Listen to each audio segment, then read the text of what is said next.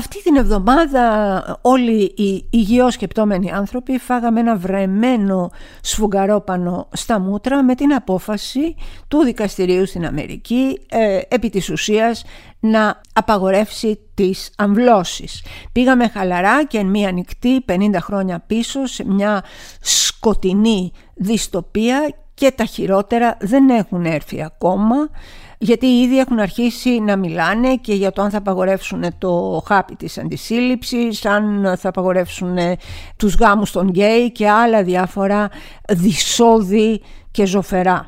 Είμαι η Έλενα Κρήτα, αυτό είναι το podcast το «Μαζί και τα μάτια μας» που ακούτε κάθε Τετάρτη αποκλειστικά από το 24-7 ε, και αν αυτό που ακούτε λοιπόν σας αρέσει μπορείτε να με ακολουθήσετε στο Spotify, στο Google Podcast και στο Apple Podcast. Εγώ λοιπόν αφού ρωτήσω γιατί Θεέ μου λοιπόν έγιναν όλα αυτά βάζω καφέ για να πούμε τα δικά μας.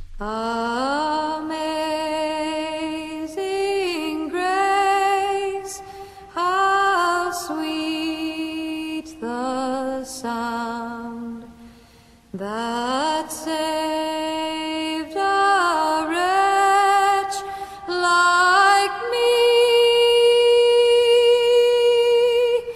I once was lost, but now I'm found. Was blind,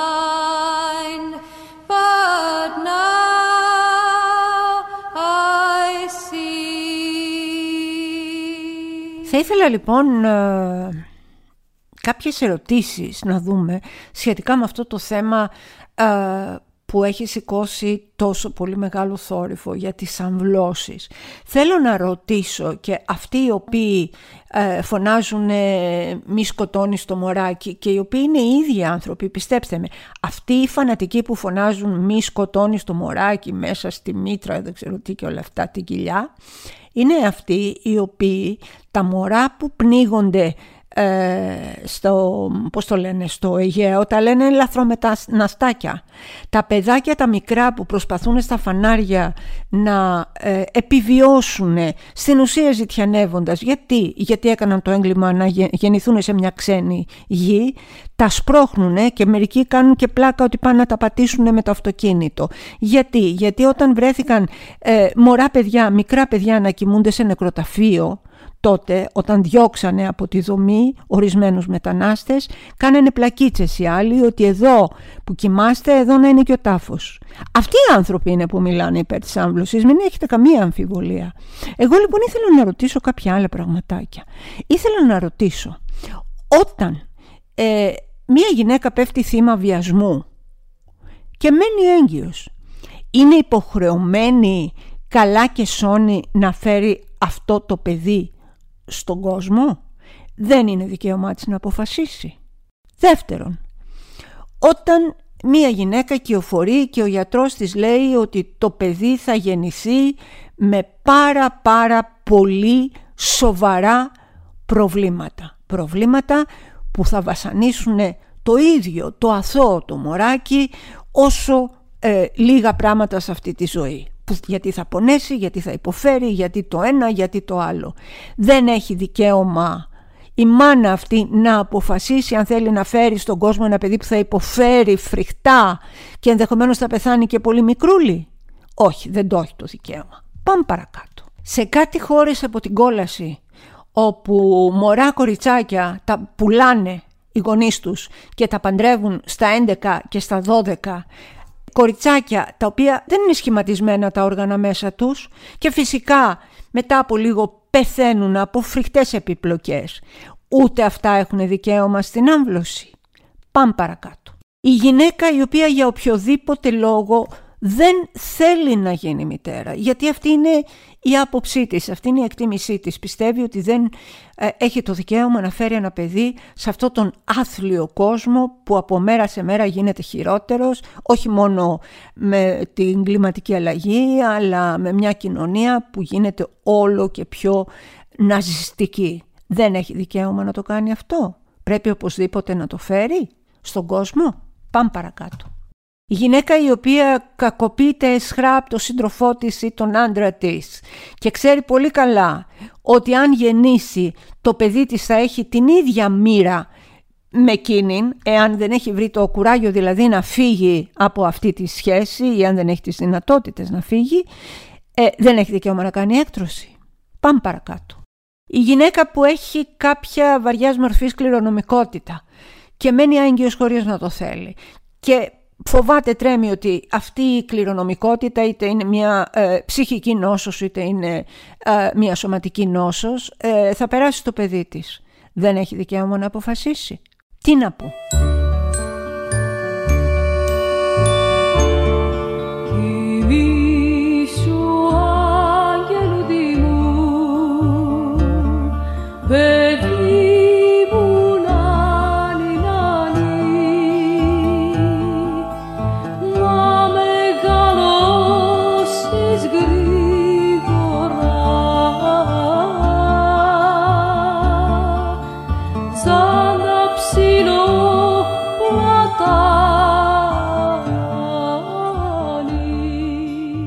Σας έχω πει πολλές φορές ότι εδώ λέμε αλήθειες.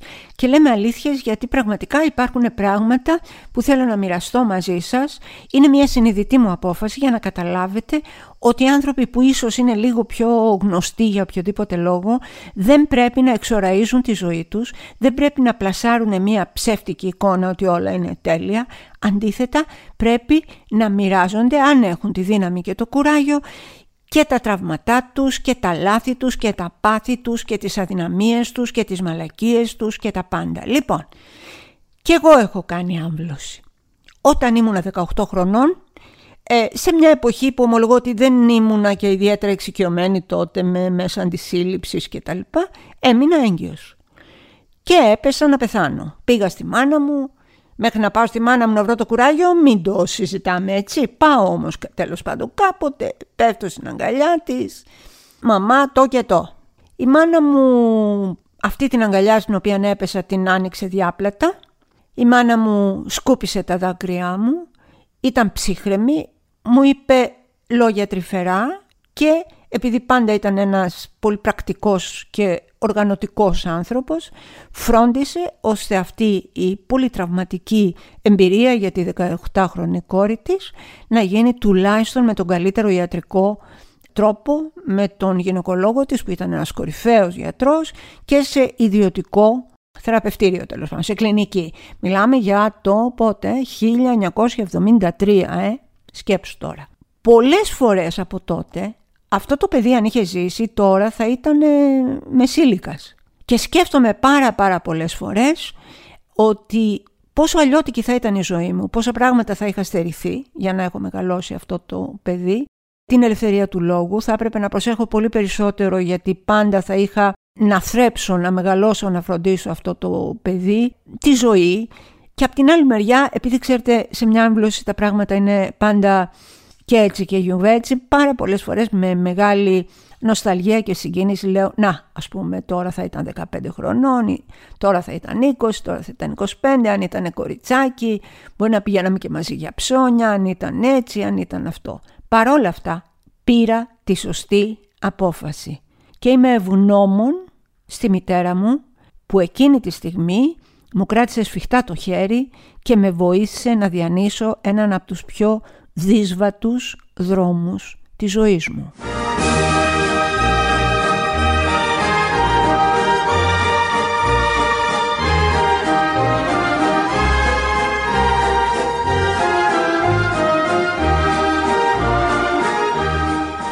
Ολοκληρώνονται οι διαδικασίες και για τη δίκη του Δημήτρη Λιγνάδη μία επώδυνη εμπειρία και για όλους εμάς τους δημοσιογράφους οι οποίοι κατασυκοφαντηθήκαμε, σπηλωθήκαμε, υπόθηκαν απίστευτα ψέματα, απίστευτα τέρατα τόσο από τον αδελφό του κατηγορούμενου όσο και από τον συνήγορο του κατηγορούμενου.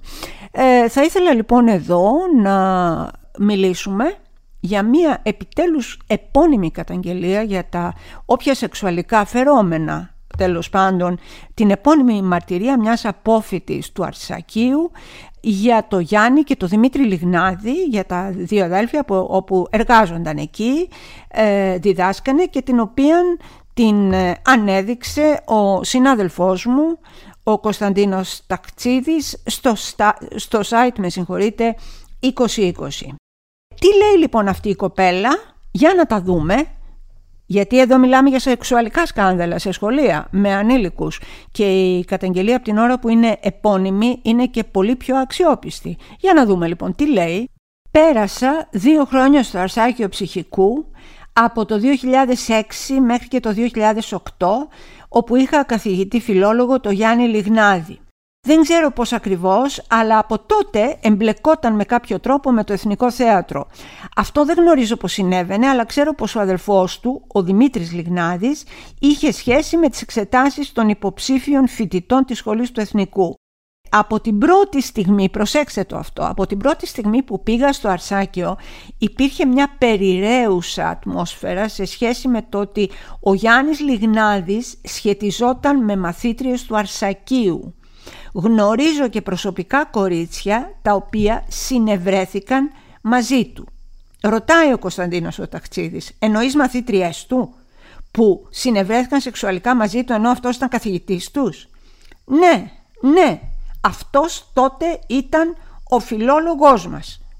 Και επειδή για τις ε, εισαγωγικές εξετάσεις για νέους ηθοποιούς από το Εθνικό Θέατρο έλυναν και έδιναν όχι μόνο ο Δημήτρης Λιγνάδης, ο οποίος ήταν μονίμως σε επιτροπές, αλλά και ο αδερφός του τελικά από ό,τι προκύπτει, ο Γιάννης ο Λιγνάδης, ακούστε και αφήνω σε εσάς την κρίση για το ήθος του ανδρός. Λέει η μάρτυρας εδώ, λέει το εξής. Κάποια μέρα βρήκα λέει το Γιάννη Λιγνάδη και του είπα για έναν φίλο ο οποίος θα έδινε εξετάσεις για το εθνικό. Αμέσως λοιπόν της λέει μισό λεπτό λέει να δω και βγάζει επιτόπου λέει μπροστά μου μια λίστα υποψηφίων. Ο Γιάννης ο Λιγνάδης τώρα είχε τη λίστα στην τσάντα του και της λέει ακούστε να σε ρωτήσω ο φίλος σου είναι γκέι; Έτσι στην ψύχρα. Λέω εγώ όχι δεν είναι γκέι. Λέει σύμφωνα με τη μαρτυρία ο Λιγνάδης καθόλου Καθόλου, απάντησα. Και εκείνος συνέχισε λέγοντας αυτολεξή ότι δύσκολα θα περάσει δυστυχώς αλλά άμα θέλεις μπορούμε να βρεθούμε σε δύο-τρεις εβδομάδες που θα έχει γίνει και η δεύτερη φάση των εξετάσεων να πιούμε έναν καφέ, ένα κρασί, να το συζητήσουμε και να δούμε πώς μπορούμε να το σπρώξουμε. Αυτό. Δεν θέλω να κάνω σχόλια. Το μόνο σχόλιο που θέλω να κάνω είναι ότι μετά από πολλές πολλές πολλές ε, καταγγελίες για το Αρσάκιο ε, με πρόεδρο τότε τον, όπως και τώρα τον κύριο Γιώργο Μπαμπινιώτη ε, επιτέλους βγαίνει μια νέα γυναίκα και λέει επώνυμα εμείς δεν μπορούμε να υιοθετήσουμε ή όχι τα λεγόμενά της αλλά τα, μιλάει επώνυμα με όλο τον κίνδυνο να διασυρθεί από τα μέσα όπως πολύ καλά γνωρίζετε ότι μπορούν να το κάνουν, να, να κανιβαλίσουν με συγχωρείτε και να δολοφονήσουν το χαρακτήρα. Λέγεται Νίκη Παπαγιάννη. Θέλω να θυμάστε το όνομα αυτής της γενναίας γυναίκας. Είναι η Νίκη Παπαγιάννη. Θα ήθελα πολύ, κορίτσι μου, να σε είχα κόρη μου. Τίποτα άλλο.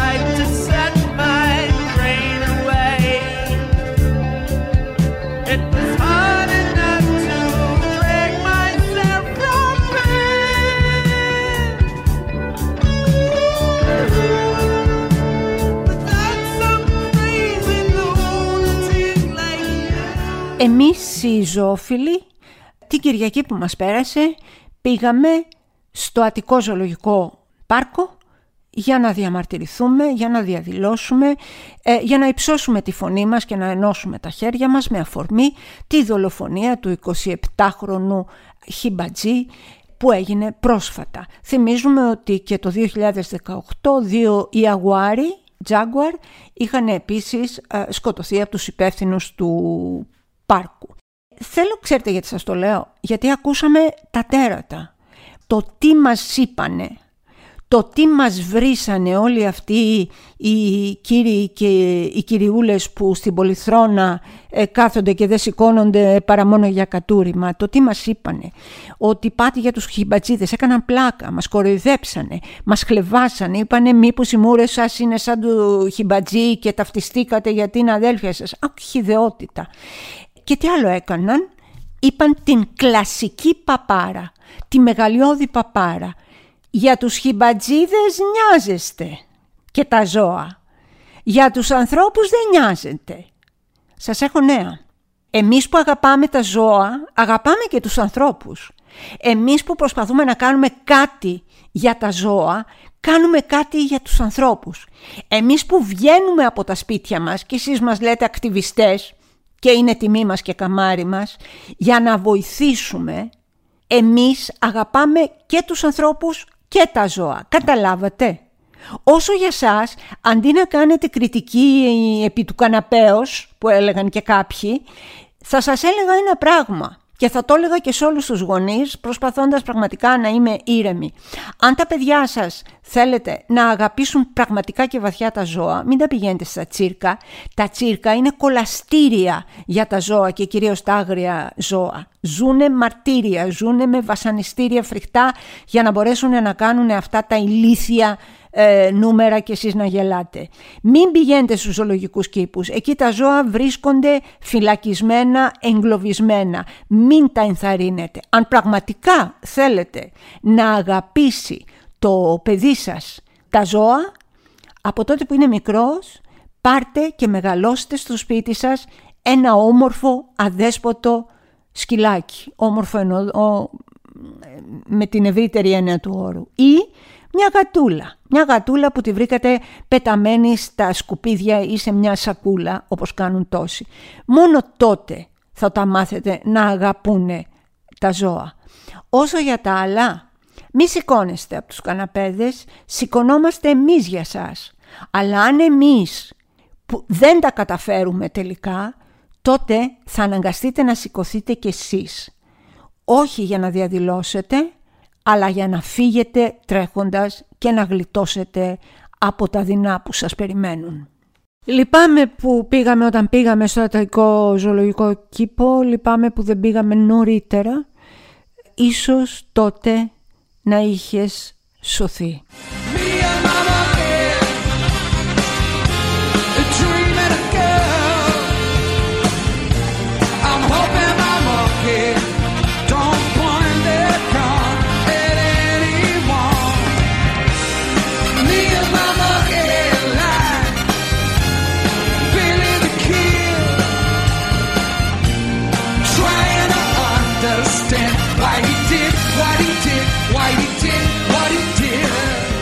Λέει εδώ ο φίλος ε, Μανώλης Γρηγοράκης το εξής. Γενικά είμαι κατά της βίας, αλλά για τον οδηγό λεωφορείου στη Θεσσαλονίκη που κατέβασε στη μέση του πουθενά ένα εντεκάχρονο παιδί επειδή δεν φορούσε μάσκα θα έκανα μία εξαίρεση. Και εσείς φαντάζομαι. Ναι Μανώλη και εμείς καλά φαντάζεσαι. Αυτό που έγινε στη Θεσσαλονίκη όπου ο οδηγός αυτός του λεωφορείου κατέβασε ένα μικρό αγοράκι, ένα εντεκάχρονο παιδί στη μέση του πουθενά, το οποίο έκλαιγε και τάχασε και παρακαλούσε, δεν ήξερε τι να κάνει επειδή δεν φορούσε μάσκα, είναι από τα πιο άθλια πράγματα που έχουμε νομίζω ακούσει ποτέ στη ζωή μας. Δεν ρωτάω αν κύριε οδηγέ είσαι πατέρας, όχι αυτά δεν τα ρωτάω γιατί να σας πω κάτι, δεν τα πιστεύω εγώ αυτά. Κύριε οδηγέ, είστε άνθρωπος. Αυτό πρέπει να ρωτήσουμε. Είστε άνθρωπος. Γιατί το να είσαι πατέρας ή μητέρα δεν διαφοροποιεί τίποτα.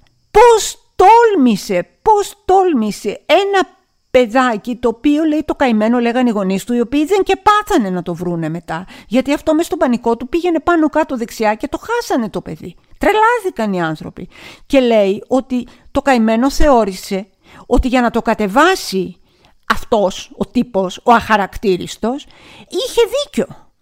Σκέφτεστε, είχε δίκιο. Το παιδί, ντροπή, ντροπή πραγματικά, ε, για, γι' αυτό διάβασα και αυτό το σχόλιο. Δεν είμαι, δεν είμαι ε, υπέρ της βίας, αλλά μερικές φορές, τι να σας πω, τα αισθήματα που αισθάνομαι αυτή τη στιγμή για αυτό τον άνθρωπο είναι αχαρακτήριστα. Δεν μπορώ να πω κάτι άλλο. Ντροπή σου, ντροπή σου, το παιδάκι το μικρό, ντροπή σου.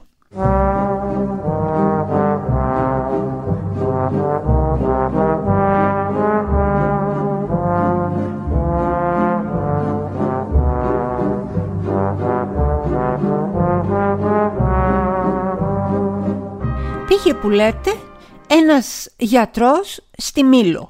Όλοι ξέρουμε ότι στα νησιά είναι σπάνιο ε, να μπορείς να έχεις ένα γιατρό ο οποίος να σε κοιτάξει, να σε νοιαστεί και να σε περιθάλψει αν το χρειαστείς. Πήγε ο άνθρωπος λοιπόν στη Μήλο για να δουλέψει εκεί, για να εργαστεί εκεί και δεν βρήκε σπίτι να μείνει.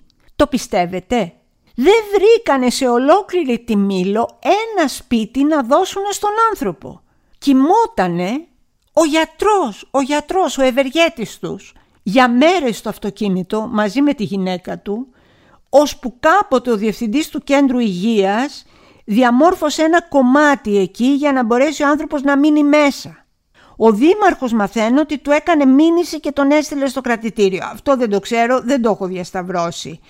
Αλλά όταν φωνάζεται ότι δεν υπάρχουν γιατροί σε αυτά τα μέρη, δεν είναι δυνατόν να έρχεται αυτός ο άνθρωπος, ο ευεργέτης σας στην ουσία και να μην βρίσκει ένα κεραμίδι για αυτόν και τη γυναίκα του να βάλει πάνω στην, ε, στο κεφάλι. Μα τι θέλετε, μόνο τουρίστες θέλετε; Μόνο τουρίστες. Να σας δω το χειμώνα τι θα κάνετε. Όταν βήξετε, όταν αρρωστήσετε, όταν τρέχετε στο φαρμακοποιό και ζητάτε ιατρικές συμβουλές, τότε να σας δω.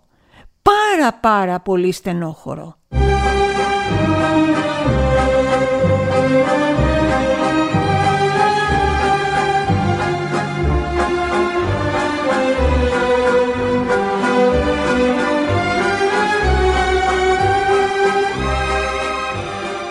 Ο Σάκης ο Μπουλάς ήταν σπουδαίος καλλιτέχνης, ξέρετε. Ίσως μερικοί τον γνωρίζουν μόνο από τις Σαββατογεννημένους και όλα αυτά, αλλά ήταν σπουδαίος καλλιτέχνης, ήταν σκεπτόμενος άνθρωπος και είχε μια καρδιά μεγάλη σαν αγκινάρα. Ο Σάκης ο Ρουβάς λοιπόν είπε κάποτε αυτά τα σοφά λόγια που θέλω να μοιραστώ μαζί σας και θέλω να τα ακούσετε με προσοχή σας παρακαλώ. Λέει Δίνεις μια μπουκιά από την τυρόπιτά σου σε ένα κοκαλιάρικο αδέσποτο σκυλί και σκάει μύτιο «Εδώ πεινάνε παιδιά και εσείς ταΐζετε τα ζώα». Βοηθάς μια φτωχή οικογένεια και σκάει μύτιο «Ναι, αλλά αυτή έβαψε τη ρίζα της, δεν έχουν ανάγκη, στα ψέματα το κάνουν ότι είναι φτωχοί». Βοηθάς αλλοδαπή οικογένεια και σου λένε «Εδώ πεινάνε οι Έλληνες αυτοί μας μάραναν» βοηθάς ανάπηρο άνθρωπο και σου λένε ποιον μωρέ, αυτόν που πήρε την αναπηρική την τεράστια, τόσοι άνεργοι υπάρχουν. Βοηθάς άνεργο, να πάει να δουλέψει το ρεμάλι. Βοηθάς πρεζάκι, επιλογή του είναι τι τον ταΐζεις, βοήθα κανέναν με καρκίνο. Δίνεις ένα παιδάκι Ρωμά, θα του τα φάνε αυτοί που τον βάλανε. Δίνεις το χαμόγελο, είναι απατεώνες. Το χαμόγελο του παιδιού εννοεί. Αυτό κολλάει παντού το είναι απατεώνες. Η απάντηση λέει ο Σάκης Ρουβάς προς τα κακιασμένα αυτά όντα που ποτέ δεν έχουν δώσει τίποτα σε κανέναν ούτε από τη τσέπη τους και ούτε από την ψυχή τους όταν φυσικά έχουν ψυχή είναι το εξής. Αγάπες μου ακούστε τον καλλιτέχνη και να το εφαρμόζετε κι εσείς. Θα τους λέτε. Λοιπόν σήμερα έχω άπειρο χρόνο. Πάμε μωρές σε αυτούς που βοηθάς εσύ να τους γνωρίσω. Άμα είναι να δώσω κι εγώ Σιωπή. Κανένας δεν θα μπορεί να σας πει τίποτα. Το δοκίμασα, λέει ο Μπουλάς, σήμερα στις 7 το πρωί με απόλυτη επιτυχία. Σε εσάς που καταλαβαίνετε τι λέμε, σε εσάς που μιλάμε την ίδια γλώσσα με τον Σάκη Μπουλά, σας αφιερώνω το φλασάκι, ένα υπέροχο τραγούδι ε, του Λαβρέντη Μαχαιρίτσας σε στίχους του Σάκη Μπουλά. Μελαγχόλησες, νιώθεις πεταμένος μες στην πόλη σου σαν ξένος. Βρε παιδί μου αμάν, στην καρδιά βάλε πατίνια και δυο ρουλεμάν. Βάλε στο μαγνητόφωνο τραγούδια που γουστάρεις, σκέψου την ώρα τη στιγμή που τη ρεβάνς θα πάρεις. Σκέψου κορίτσια και γιορτές και πράμα που σαλεύει και ένα παιδί που μοναχό το δρόμο του γυρεύει. Κάτι άστραψε, κάτι σαν φλασάκι, σαν πικνίκ μες στο δασάκι, μια γλυκιά φωτιά. Λάβε θέση για να πάρεις πάλι την πρωτιά. Μελαγχόλησες Νιώθεις πεταμένος μες στην πόλη σου σαν ξένος Βρε παιδί μαμάν Στην καρδιά βάλε πατίνια και δυο ρούλεμα Φίλο και φτερό Στο μυαλό σου χιόνι που τη σκέψη σου παγώνει Βρε παιδί μαμά. Στην καρδιά βάλε πατίνια και δυο ρούλεμα Αυτό ήταν για σήμερα το μαζί και τα μάτια μας που ακούτε αποκλειστικά κάθε Τετάρτη από το News 24-7. Εδώ καθόμαστε, είμαστε μαζί, πίνουμε τον καφέ μας. Εάν αυτά που κουβεντιάζουμε σας αρέσουν μπορείτε να με ακολουθήσετε στο Google ε, Podcast, στο Apple Podcast και κυρίως στο Spotify. Έχετε την αγκαλιά μου, την αγάπη μου και το σεβασμό μου.